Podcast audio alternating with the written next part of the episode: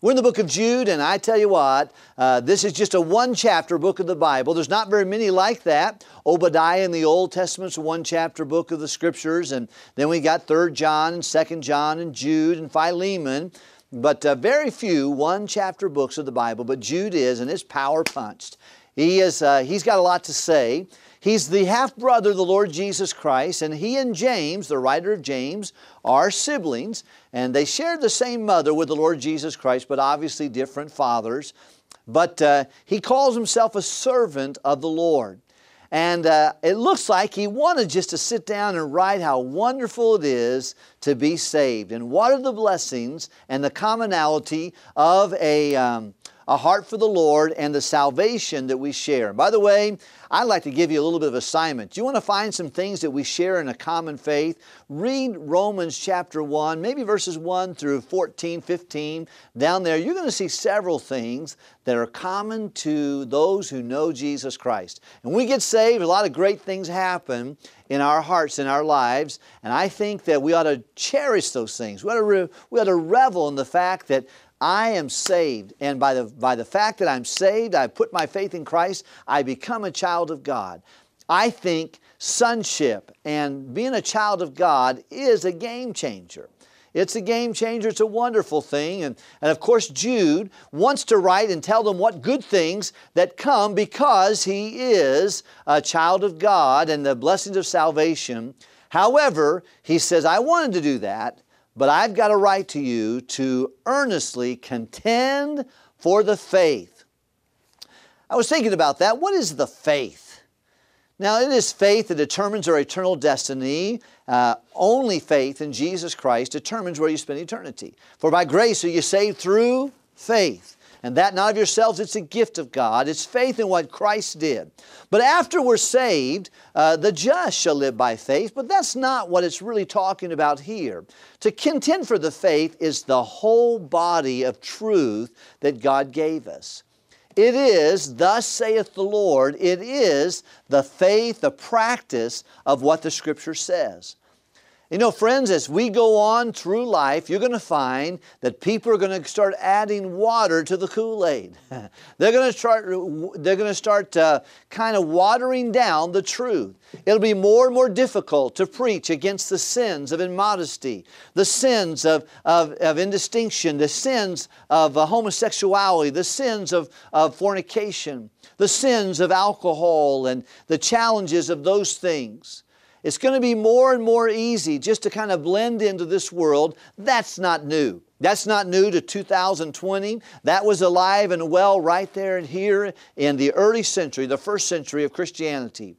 And Jude saw this and he says, Look, I wanted just to write to you and give you a fuzzy wuzzy letter, but I can't. I've got to challenge you. There are some enemies of the gospel that are trying to sway us from the faith. You know, the Bible tells us that one of the reasons that God gave us the church is to protect the faith, to protect and to propagate the truth. He calls the church the pillar and the ground of truth. You know, if you got saved, the reason you're saved is because a church somewhere in your realm did its job. They protected and propagated the gospel. If a, there's many church buildings and organizations in our community and the world at large who are there, they, they, they, you couldn't get saved there if you wanted to. You'd have a better, easier time going to, to Planet Fitness and getting saved than you would in one of those churches. Because they have lost the, the body of truth, the faith. It has been taken over. And Jude is going to tell them here are some things that, uh, that are coming after our faith. He's going to speak about cults. He said cults come against people that bring the doctrine that Jesus is not God, that uh, go squirrely in the doctrinal areas. Some of the enemies of the gospel are people who are in the church who are not saved. Just like in the children of Israel, use the analogy that everybody who is uh, uh, in the group of the nation of Israel are not truly Jews. They're not really Israelites. They're not really God's people. A lot of people that came out of Egypt, they came out of Egypt, they were not of the Lord. And they, they fell in the wilderness because they believed not. They came out with a group, and no doubt we had people in every church, in our church, in other churches, that they're not truly saved. They know it, God knows it, and they're not saved. They're going along. They may even be teaching Sunday school classes. They might be working on bus routes. They might be singing the choir or playing an instrument. They might be working on a, on a, on a camera or doing some other things or putting on an usher jacket, but they're not saved. And they're in the group, but they're tares. And the Bible says one day God's going to reveal the tares from the true wheat. He said there's going to be some folks, and they're enemies of the gospel. You know, unsaved people act unsaved. Saved people should act saved. And I agree with you, there's not a sin that a Christian can do, an unsaved man can do, that a Christian can't do. And we're not saved or not saved because of sin. If you've believed and received Jesus Christ, you're God's child, that, that is uh, done. You're born to God's family, you can't be unborn. You may not be a good child for God, but you are God's child. But if you're not God's child, you need to get that straightened out real quickly. Make sure you're not a tare, because a tare and, a, and a, a person who says they're a Christian who are not a Christian are a hurt to the body of Christ. Cults are a problem. And then we find there, there are satanic oppositions. Angels uh, demons who fell away from the first estate. You'll see that in the book of Jude. And then, of course, we find there's immorality and like Sodom and Gomorrah, just guys and girls who just have no interest in spiritual things. And they're reserved for eternal damnation. Dear friend, I'm telling you, if you're not saved, you need to get saved. And if you are saved, you ought to live like you're saved and live holy and live right. But these are enemies of the gospel, and he begins to more so tell a little bit about them. You look in the book of Jude, you'll find, and we read in verse, we, read in verse number uh, 20 and, and down, and we'll come back to that in just a few moments. But if you'll look with me, he gives a description of these people. He said in verse number 10, they speak evil of those things which they know not. And, uh, but what they know naturally, a brute beast, in those things they corrupt themselves. He said they're defamers they're, they're devils. And he uses three different things. He's just like the doctrine uh, or the way of Cain, and that is the way of works. Cain believed you had to earn your way to heaven. He wanted to bring his fruit basket instead of a lamb. He wanted to go his way instead of God's way. And there's really just one way to heaven, and that's faith in the Lord Jesus Christ, in the sacrifice that God gave us. Cain taught a doctrine of works. He wanted to bring his fruit basket and say, Here's what I worked with. Here's what I want you to accept. God's not interested in your works, He's interested in His Son and faith in His Son. When people came, what works of Christ? What can we do, Christ? He said, What works can we do that we can inherit eternal life? He said, This is the work of God, that you believe on Him whom He hath sent. Belief, that's the work that will please the Lord Jesus Christ. He said, Some the way of Cain. He said, Others are like Balaam. And Balaam was materialistic he had a price on his head and he, uh, he took on materialism. And this is sad, but this is true. Right here, people that are listening to me and people who attend the First Baptist Church of Hammond and other churches just like this good church, uh, we got the materialistic bug. We got a price. And if you got a price, the devil's got the payment. And, and oftentimes we get caught up in the, entangled in the affairs of this life. And Balaam had that issue. He was, he was a God called prophet and yet he sold out. He, he got so enamored with things that he left the important things. Hey, they're enemies of the gospel. People who are teaching works, people that are stuck on materialism, and many of the name it, claim it preachers of the day, and those that uh, they just, it's all about the money. You can tell that quickly. And I do believe that finances is a part of the work of the Lord, and every Christian ought to be a giver. Every Christian ought to work hard, ought to, ought to associate carefully, live simply, and give generously. And I believe God puts that. He, he spoke more about finances, but I think a lot of this stuff is, is, is junk. It's, it comes out of the doctrine of Balaam. And then he said the sons of Korah. And the sons of Korah were people that they delighted in getting a crowd, heretics. They drew a line and tried to get people on their side of the line against Moses, and God dealt with them. Some folks, they just got a, they got an opinion about everything. They got a big old mouth and they tell everything they want to say, negative or positive. Hey, listen, the Bible used the example here of a particular, he said, you know what, whenever, whenever Michael came to contest against Satan, he didn't even bring a railing accusation against him. He let God deal with him. Boy, be careful what you say with your mouth. That's a sin of Korah. Korah was rebellious and he gathered other people, and usually someone like that is not satisfied to just contaminate themselves. They contaminate others through Facebook, through communication, through social media, through phone calls. No one, bitter people are not content to be bitter in themselves. They got to get it out there. They got to get some other people to join them. These are enemies of the gospel. And he goes on to say, he said, they're like, they're like clouds that don't give a rain and they're just driven by the wind. They come, but they don't, they don't give anything. They're like fruit trees that, that don't bear fruit. Twice dead. Some of them, they've not even been saved and they're enemies of the gospel, and they bring spotted uh, uh, things to the feast and to the joy that comes. And you find it almost in ever spiritual gathering of people in assembly. You'll find somebody that'll poke their head up, and it doesn't matter how good it is, they got something negative to say. Be careful about that. He said, These folks are the enemies of the gospel. But tonight I want to talk to you a little bit what to do to contend for the faith. What are we supposed to do whenever we're facing a society that's going this way hard and we're supposed to be going this way toward the Lord? What are we supposed to do with that? I believe God gives us a strategy right here in the book of Jude. Let's look at it together with me, if you would please. First of all, uh, he goes on to describe some other folks, and I think I'll go ahead and read that. Verse 16 These are murmurers. Are you a complainer?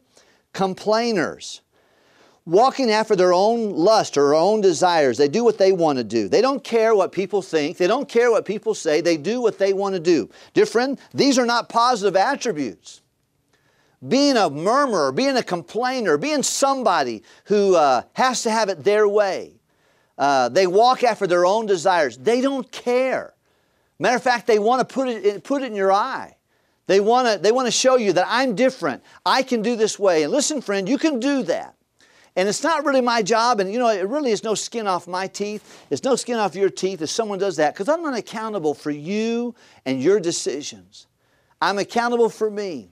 So then every one of us should give in himself an account to God. I got to be careful about that, but as a pastor, I want to warn you. Be careful that you're not a murmurer. Be careful that you're not a complainer. Be careful you're not someone who just does what you want to do, walking after your own lust. Whatever you think is okay, that's what you will do. Let's look at the next verse. The Bible tells us in verse number 16 and their mouths speak great swelling words. Having men's person as an admiration, they want to get the large crowds of the people to approve of them. Verse number 17. But, beloved, now he's talking to his friends and his loved ones here that he believes to be God's people. He says, here's the strategy. In a difficult time, here's how you contend for the faith. Number one, you remember the words which were spoken before of the prof of the apostles of our Lord Jesus Christ. Now, of course, in the time of Jude's writing, there was not a Matthew, Mark, Luke, John, or Revelation. There was not a First Peter, Second Peter. There was not an Ephesians or Philippians. This is in the first century. And so he said, the first thing I would encourage you to do to contend for the faith is remember what Jesus told the apostles. Those men, the, the church, Ephesians chapter 20, the Bible tells us that the church is built on the cornerstone of Jesus Christ. He's the, he's the foundation. And then there, there are the apostles, and then there are prophets, and there are no more of those running around today in that sense. Because when the Word of God came, that which is perfect, that which mature came, complete came, then those other things, speaking in tongues, prophecies, knowledge, they'll be vanished away. But he said, in this time, uh, you want to remember what the words of the apostles were. Now, how can I apply it to my heart and today? And how can you apply it to your heart? How can you contend for the faith? How can you protect and, and protect and propagate the gospel of Jesus and the truth, the body of faith that is the Word of God. Number one, you need to know your Bible. You need to love your Bible. You need to read your Bible. Remember the words of the Lord Jesus Christ. Remember the precious Word of God. Do you have a good Bible? Are you reading your Bible? Are you meditating on the Bible? Teenager, listen, I want to encourage you to get you a Bible and love it. Read it. Apply it. Hey, mom, dad, a child, grandpa, grandma, single adult, every one of us ought to have a relationship with the words of God. How can you contend for the faith? Number one, remember the words of the Lord Jesus Christ. What were the words of the apostle in that early church? They were the words of God. This is God's Word. I want to encourage you to love your Bible. You already know that. It's amazing how basic the Christian life is. I heard recently someone said, Be a five star Christian. Pray every day. Read your Bible on a daily basis. Attend church faithfully. Give generously and witness for Christ. You can be a five star Christian. Pretty simple, isn't it? But you know, the Word of God is simple. But we need to spend time in the Scriptures. How do we contend for the faith? Remember the words of the Lord Jesus Christ. Keep going, if you would, please. The Bible tells us there are going to be mockers. Verse number uh, 18 how that they told you there would be mockers in the last time who would walk after their own ungodly lust.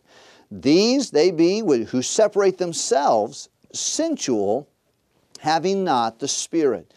He says, You go farther along and you remember that the Word of God teaches us that you're going to be a minority in this life if you're a child of God, if you're a faithful servant of Christ.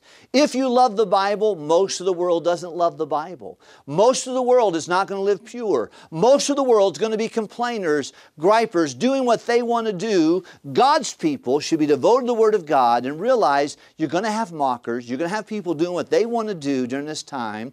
Realize, think it not strange when you are going up the stream when you're going up the stream of society, of Satan, of our own selfish desires. Hey, we need the Word of God. It is our relationship with the God. It's our, it's our private time alone with God that gives us power to obey. Remember the words of Jesus. Look at the next thing, the admonition. I like this part real quickly. By the way, those who are sensual, that means fleshly, will separate themselves. I'm amazed how oftentimes new Christians they don't have to change their friends, their friends change them. they, begin to, they begin to leave them. After a while, they say, you know, if, if the world is really comfortable around you, they want to spend all this time with you, probably there's something wrong with you. Because people of this world love darkness rather than light, and you're supposed to be a light. And uh, people in darkness don't necessarily need the light. They don't want the light. They want to get away from the light. And I think we're in the world, but we're not of the world. Be careful about that. But he said, These people, like this, they will separate themselves. They'll be sensual. They'll be going their own way. But here's the admonition remember the words of the Lord. And then, verse number 20 But ye, beloved, building up yourselves in your most holy faith. This is something you're supposed to do. This is not something God does for you. God will meet you but you and I need to remember the words of Jesus and we need to build up our most holy faith. I'll give you a quick thought on that. Would you please turn to 2 Peter chapter 1, would you? 2 Peter chapter 1.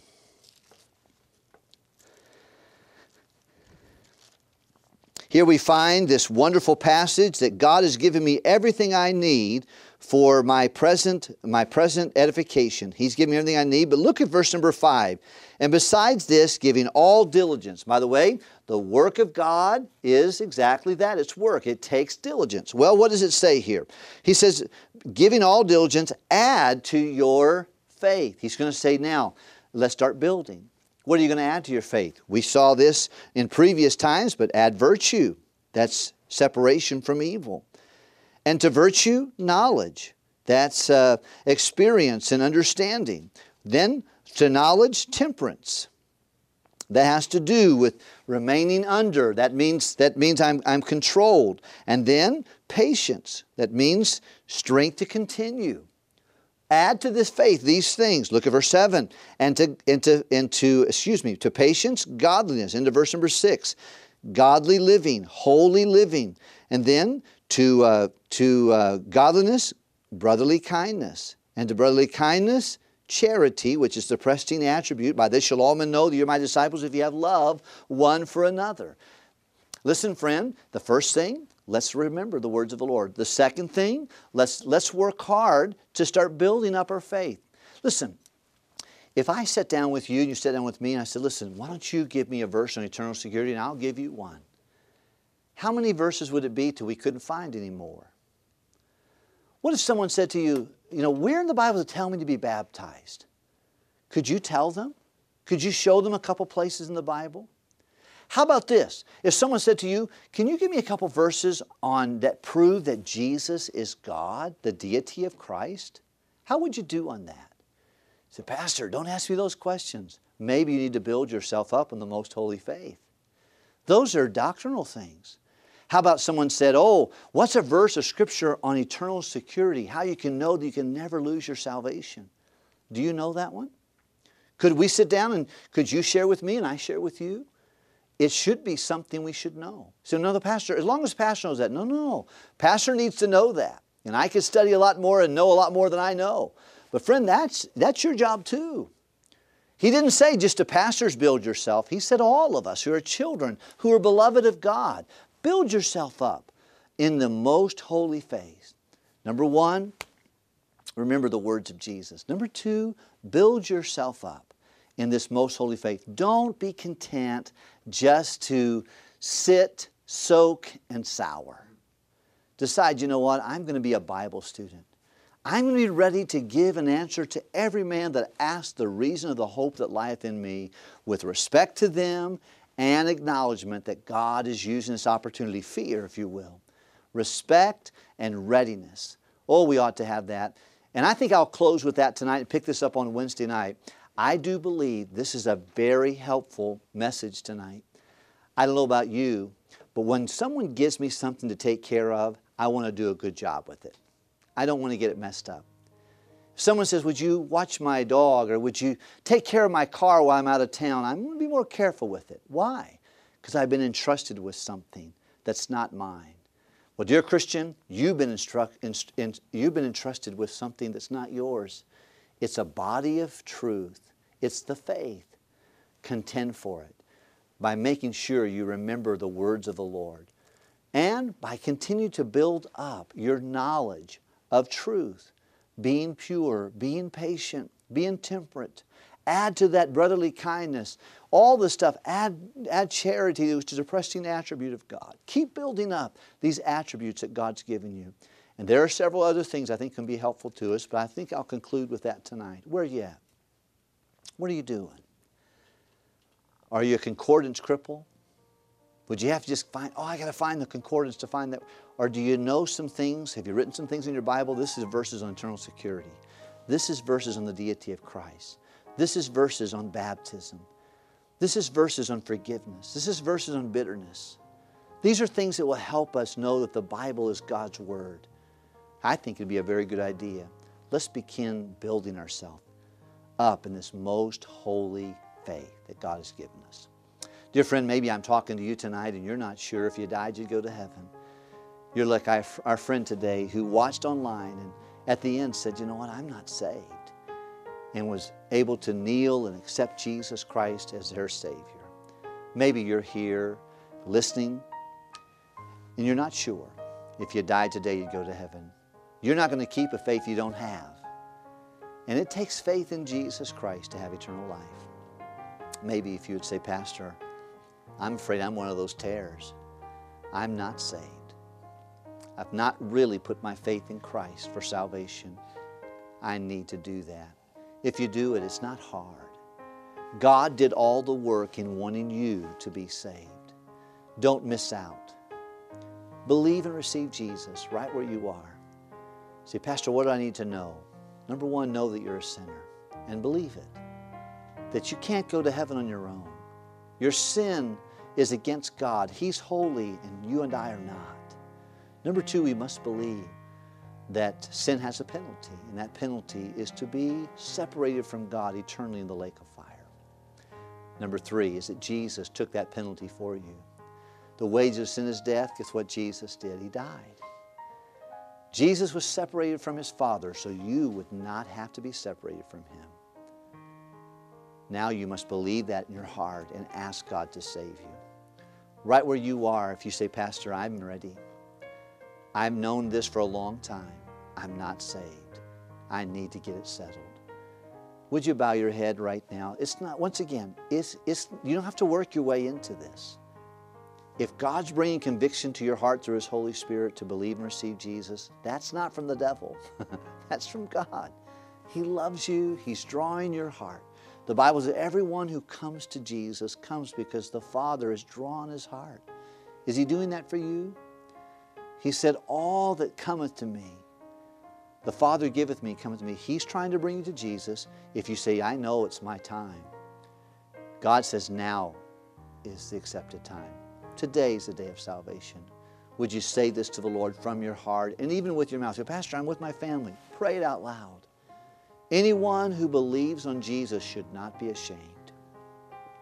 God called every person publicly. The Lord Jesus in his ministry, he called them. He called them publicly in front of others, and they stepped out and came. I want to encourage you to come to Jesus. Say this to the Lord Dear Lord, I know I'm a sinner. I know I deserve to be separated from you forever in the lake of fire, but I believe that you died for me. And on the cross, you did all that was needed to be done so I could be saved. You died. You were buried. You rose again so I could live. Please come into my life. Forgive my sin and save me right now. Dear friend, if you prayed that to the Lord, we're so happy. We're so grateful. And we want to be able to send you some material that can be help to you. If you need to, call us right now at 219 932 0711. If you're listening by way of the radio, 219 932 0711. Or you can connect with us at fbchammond.com. The information is there. If you say, Pastor, I think I need some more information, I don't think I understood exactly what you just said, a demonstration is given to you at fbchammond.com slash salvation. Please take time to look at that. If you did accept Jesus, we want to send this to you free of charge. We'll put it in the mail tomorrow if we know about it today. You can just let us know, I want to get that. There's a little booklet called Understanding Salvation. It's simple. It tells you what happens when someone gets saved. I think it could be a great blessing to you. Let us know. Call us right now at the number 219 932 0711. We would like to help you with that.